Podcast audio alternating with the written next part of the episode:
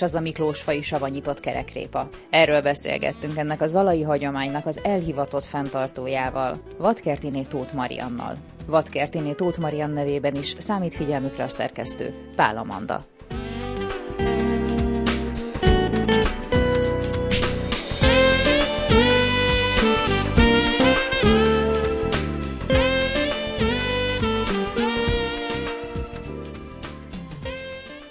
egyáltalán a répa, amit savanyítanak, mert nem is hasonlít külsőleg egy répához. Úgy néz ki, mintha karalábé, vagy cékla, vagy akár illatra még akár torma is lehetne. Tehát répának semmiképpen nem mondanám ezt a gumót. Jól mondod, tehát amikor érzed, hogy kicsit csípős, az ugye a mustárolaj tartalmának köszönhető. Tehát azért érzed, hogy egy kicsit tormás jellege van a répának. Ezt a répát az elődeink állatoknak termesztették. És ugye közben rájöttek arra, hogy hát ez nagyon jó alkalmazható az emberi uh, étkezésben is, de is a vaserjedést alkalmaztak. Ezt úgy csinálták, mint a káposztát, hogy hordóba lesúlyozták, és szépen erjedésnek indult ez a répa. A másik része a savanyításnak, ami csak Miklósfán volt megtalálható, a kovászos savanyítási eljárás.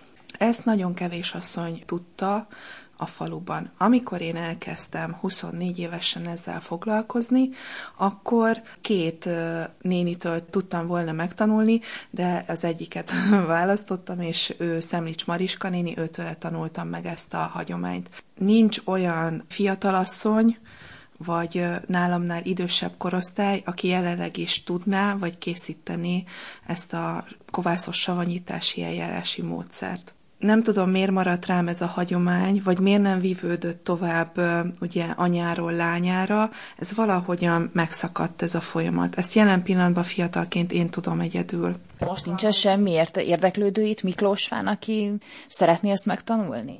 Nincsen, nem tudok róla. Ugye annyira megváltozott a világunk, hogy minden a, a gyorsaságról, az időről, az azonnaliságról szól. Ez a savanyítási eljárás hiába idézőjelben gyors ö, ö, savanyításnak minősül, mert hogyha megvan egy jó alaplé készítve, ami jó erjedésnek van indulva, akkor egy éjszaka alatt ö, meg tudták savanyítani régebben is a répetben, és reggel pedig már vitték is a piacra. Igen ám, csak azt, hogy odáig eljussunk, hogy szinte minden napra új, friss répa kerüljön ki ebből a savanyítóból, ahhoz nagyon sok idő és odafigyelés igényli ezt a, a folyamatot.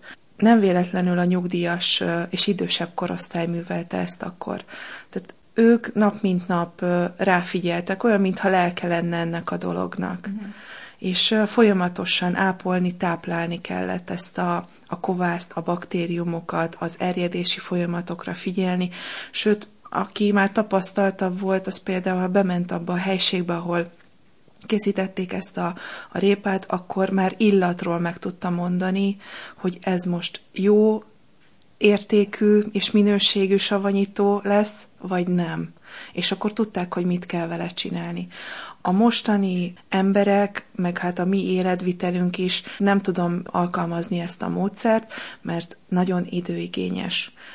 Élettani hatás szempontból nagyon jó lenne, ez a kovászos savanyítási eljárás, mert sokkal több baktériumot tartalmaz, mint amikor egy tejsavas erjedésnek mondjuk ki van téve a káposzta, és ugye abban is a, a, a bélflórát ugye tudjuk támogatni, ez a bifidus essensis meg társai témában. Egészségi szempontból ez nagyon jó lenne, hogyha ezt tudnánk. De nincs igény rá. És én azért is nem csinálom. Mert nekem olyan a munka helyzetem, hogy én nem dolgozok gyárba, itthon őstermelőként dolgozunk, tehát pont ez az időszak idézőjelben szabad lenne arra, hogy én ezt a savanyítási eljárást itthon művelném és odafigyelnék rá, de abszolút nincsen igény rá. Pedig olyan érdekes, hogy most kezdenek kiadni fermentálással foglalkozó könyveket, meg akár a kovász, amivel a kovászos kenyér is készül, az is hasonló technológia, az alapja. És nagyon érdekes, hogy mégsem. Tehát mai ember valami formán nem, nem keresi ezeket a dolgokat. Lehet, hogy majd vissza fog jönni ez, ahogy te is mondtad, hogy egyre népszerűbb lesz a fermentálás, és rájönnek az emberek arra, hogy, hogy szüksége van a szervezetnek ezekre a kívülről bevitt jótékony bacillusokra, de jelen pillanatban még teljes érdektelenség van e, e felé. Ugye amikor most már 15 éves savanyítom a répát, rá kellett jönnöm, hogy ez idézőjelben nem tudok mennyiséget termelni ebből a, a savanyítási eljárásból, rá kellett állnom az ecetes savanyításra biztonságot ad a kereskedőknek, hogy nem for nem színesedik, nincs jellegzetes illata, hanem, hanem ez egy stabil dolog, és szép fehér a répa, és így a, a vevőknek is ugye ez egy jó pont, hogy ilyen minőséget tudnak vásárolni.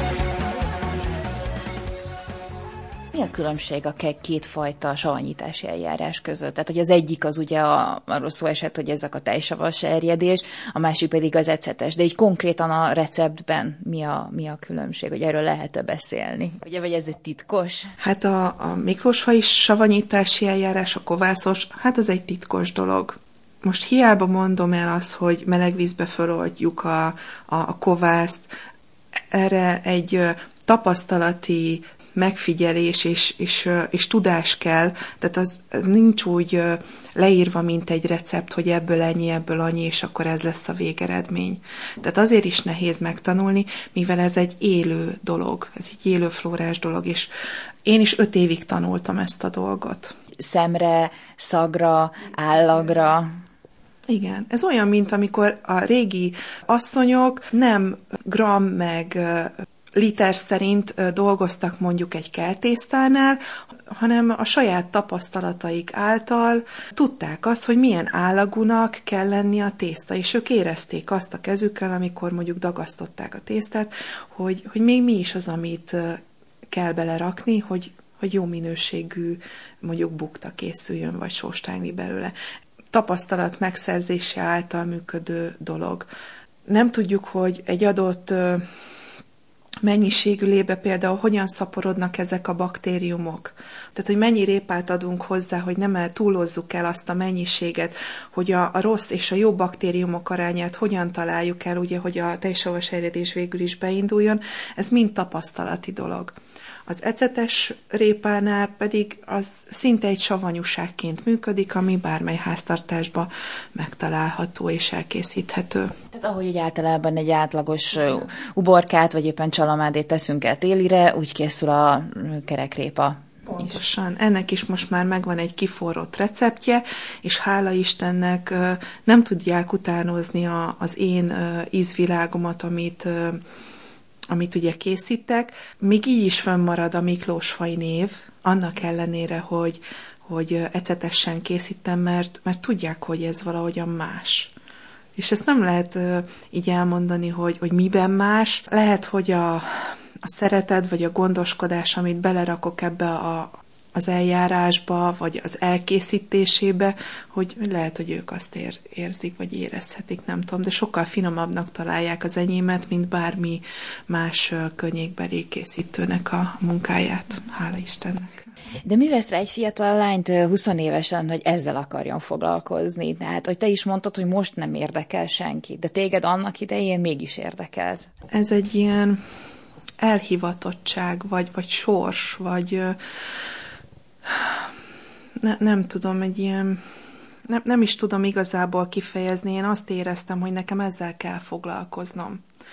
És amikor bekerültem a, a vadkerti családba, akkor még úgy vetették az aposomék a répát, hogy hamuval keverték a magot, és úgy szórták el kézzel, kicsit beboronálták, és akkor szépen a, a tarlóban ugye megnőtt ez a répa.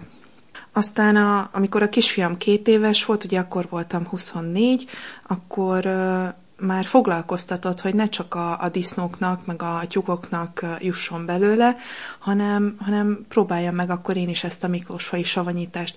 Hiába éltem én itt Miklósfán gyerekkorom óta, mivel édesanyám Liszói, ami három kilométerrel arrébb lévő falu, se a répát, se a savanyítást nem nagyon csinálták. Ott ilyen, mintha elszigetelődött volna ez a, ez a dolog. Tehát nem ment el a hír, hogy, hogy ott répával foglalkozzanak. Amikor én kisgyerek voltam, akkor nekem mindig a keresztanyám, amikor főzött répaleves, paradicsomos répalevest, akkor duncos üvegbe mindig küldte, mert tudta, hogy a családba csak én szeretem egyedül. És azért mondom, hogy ez ilyen elhivatottság vagy, vagy elrendelt sorsként működött nálam, hogy végül is ezzel kezdtem el foglalkozni. Nagyon sokszor ezzel álmodtam. Tehát a, a savanyítási időszak lezárult, és mondjuk ezt a, a magot Anna hetében szokták elvetni, az július 26, de ugye tudtam azt, hogy kell menni kapálni, már alig vártam, hogy menjünk kapálni a répát, mert hogyha például kivágtam egyet véletlenül, akkor már mindjárt elkezdtem szagolgatni, és, és olyan volt, mint hogy ilyen elvonási tüneteim lettek volna, mert annyira éreztem, hogy ez, a, ez az én utam, nekem ez kell, hogy ezeket az illatokat érezzem. És ez most már 15 éve ugyanígy van, hogy minden évben várom azt, hogy, hogy ezek a dolgok így megtörténjenek velem.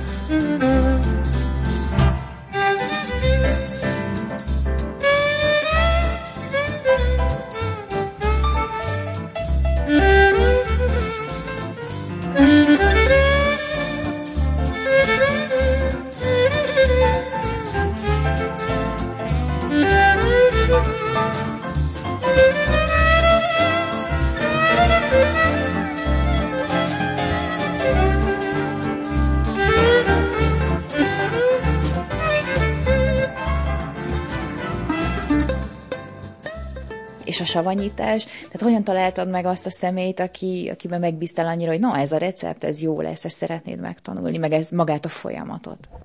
Tudtam azt, hogy a Szemlics Mariska néni ugye foglalkozik ezzel, az anyukája is ezzel foglalkozott, sőt, még az ő anyukája is, de próbáltuk visszakeresni ezeket a ezeket a tudást, hogy honnan is jöhetett be ez a, a kovászos savanyítás, mert sehol az országban nem csinálják. Tehát ez annyira egyedi, és nem tudtuk visszakeresni, hogy honnan jöhetett ez a dolog.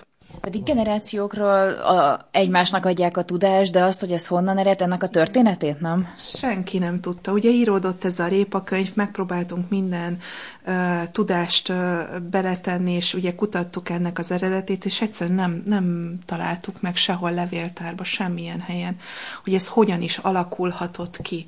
Az biztos, hogy mondjuk egy újságcikkben 1920-ban már szerepelt az, hogy akkor még ugye Miklós a Somogy-Szent Miklós volt, hogy a Somogy-Szent Miklósi répának nincsen párja. És a savanyítási eljárást is megemlítették, úgyhogy azóta biztos, hogy működik, de hogy előttem kikezdte, és hogyan, és hogyan került ide, vagy hogyan alakult ki ez az eljárás, ezt nem tudtuk nyomon követni. Milyen érdekes lenne, hogy ki volt ez az első ember, aki rájött arra, hogy ezt a répát is lehet akár ugyanúgy savanyítani, mint a káposztát. Hát a, ahogyan a káposztát savanyítják, Ugye úgy savanyították a répát is hordóba, de az inkább a, az őrségi vidéken volt ez jellemző. Sőt, ott vannak olyan felírások is, hogy például szőlőtörköt, törköit raktak a, a répára, de akkor egészben savanyították, és akkor ugye a szőlő által erjedt meg végül is a, a répa. De mondom, ezt a miklósfai kovászos eljárást, ezt, ezt nem, nem tudtuk felfedezni, hogy, hogy honnan jöhetett, még hasonlót sem találtunk, még világszerte sem. Úgyhogy ez annyira egyedi, Hát egy kicsit szomorú is vagyok, hogy egyedül én viszem tovább ezt, még ha csak szellemiségében is, de utána majd kiviszi át a szerelmet, azt nem tudom. És a szóba került a beszélgetés elején, hogy egyre inkább divatosabbak a fermentált ételek, akkor talán felfedezik a miklósfai savanyított répának is a, a jó hatását. Akár ez is divatossá válhat. Hát bízom benne, meg bízom abban is, hogy egyre több vega és vegán majd érdeklődik ez iránt. Nagyon sok helyen ö, szerepeltünk ezzel a dologgal, és nagyon érdekes, hogy most már ebbe, mondom, 15 éven benne van, és mégse tudtuk annyira elhíresíteni, vagy a köztudatba ö, beletenni, hogy, hogy ez egy jó dolog. Pedig van itt fesztivál is, ha jól tudom, Miklósfai Kerekrépa Fesztivál. Igen. 2000-ben kezdődött, de ugye most a, a pandémia meg a koronavírus időszak miatt ugye most már ez a második répafőző, ami elmaradt. Hát mindig nagyon jó kedvben és, és jó hangulatban szoktak ezek telleni nagyon sok versenyzőnk szokott lenni, annak idején még én is zsűriben is bán voltam, a szervezésben is szoktam segíteni. Ott is azt venni észre az embereken, hogy egy kicsit olyan, olyan érdektelenség kezdett kialakulni, hogy, hogy nem főzök, nem mutatom meg, hogy mit tudok belőle készíteni, pedig nagyon sokféle jó recept és ötlet szokott ebből a, a, a répafőzőből és a versenyzésből kialakulni, amit mondjuk receptfüzetbe bele is foglaltunk, de az interneten ugyanúgy megtalálható, és az veszem észre, visszatérve ugye ezekre a dolgokra, hogy, hogy hiányoznak a fiatalok ebből a, amúgy is a főzési rendszerekből. Tehát nem főznek otthon.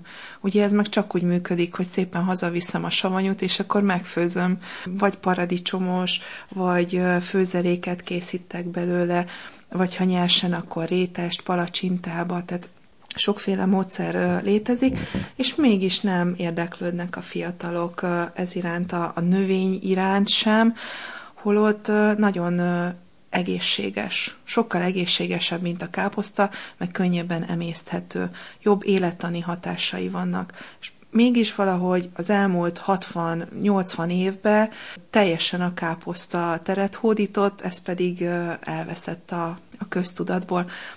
Szegeden is például termeltek ilyet, volt külön fajtájuk, hogy szegedi fehér még talán a 60-as években is, az is elveszett.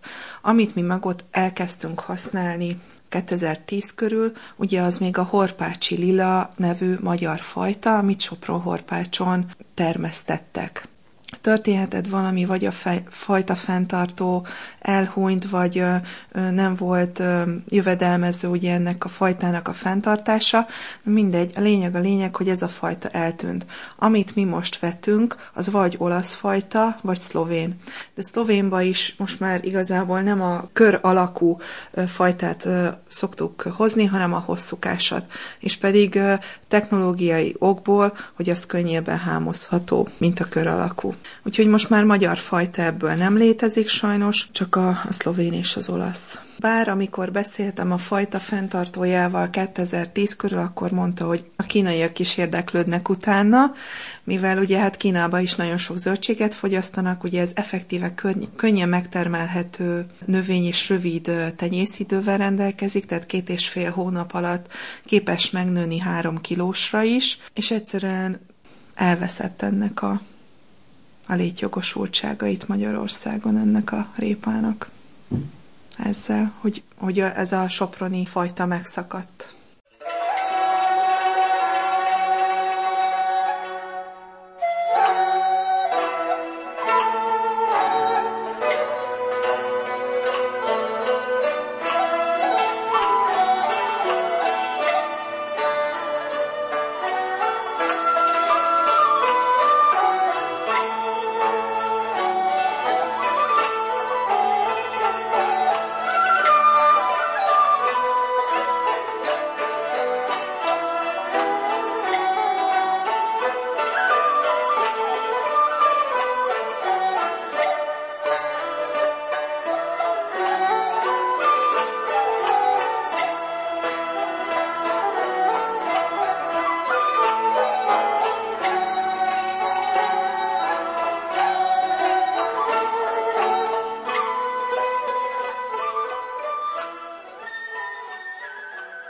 Akkor ez egy családi gazdaságban foglalkoztok vele. Mióta? 2005 óta termesszük, és 2007 óta pedig már úgy savanyítom, hogy amit piacra is hordtam, vagy kereskedőknek, és akkor ugye közben alakult ki, hogy kovászos savanyítást abba hagytam, és mellette az ecetessel pedig ö, nagyobb mennyiségeket gyártottam. Akkor most már minden tudsz a répától, egészen a magtól, addig, amíg el nem készül, meg nem fő.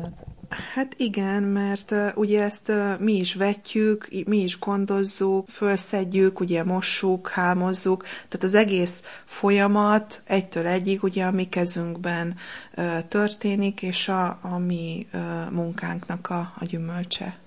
Ez igazi miklósfai kerekrépa, miklósfai recept alapján savanyítva. És aztán egy ilyen ö, savanyított répából mi mindent lehet csinálni. Egy utaltál rá, hogy akár a káposztát így ki lehetne váltani vele. Tehát akkor akár székely káposztát savanyított arlórépából? Mi paradicsomos mm, répát szoktunk készíteni, az tényleg hasonló, mint a paradicsomos káposzta. Lehet gombóccal, hússal, valaki csak csontot rak bele, mint ízesítés, vagy rizs, rizses gombócot, ez már fantázia kérdése, vagy megszokás kérdése, de ugyanúgy lehet használni.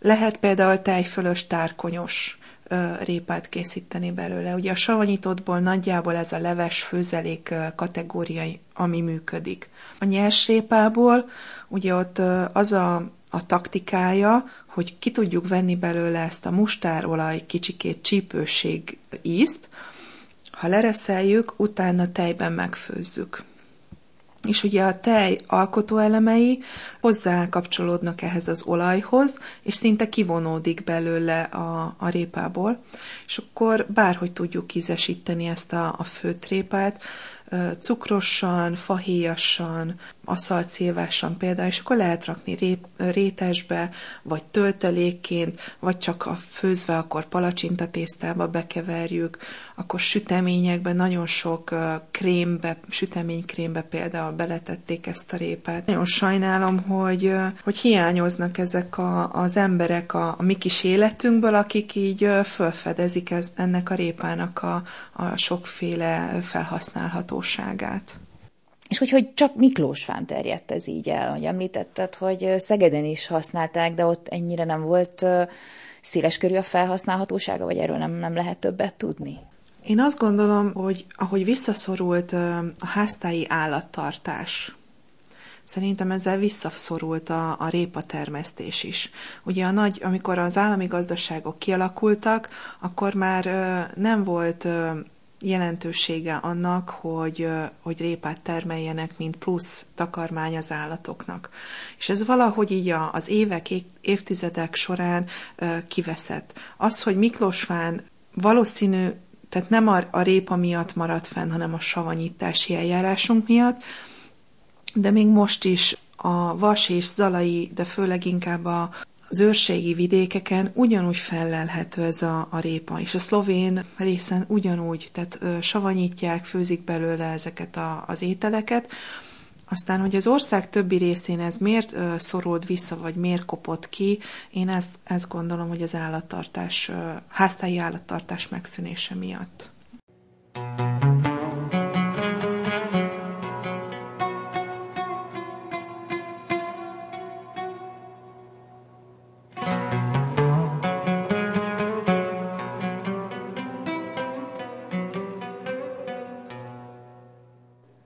Percekben a Miklósfai savanyított kerekrépáról beszélgettünk Vadkertiné Tóth Mariannal. A zenei szerkesztő Varga Ramóna volt. Nevükben is köszöni figyelmüket a szerkesztő, Pál Amanda.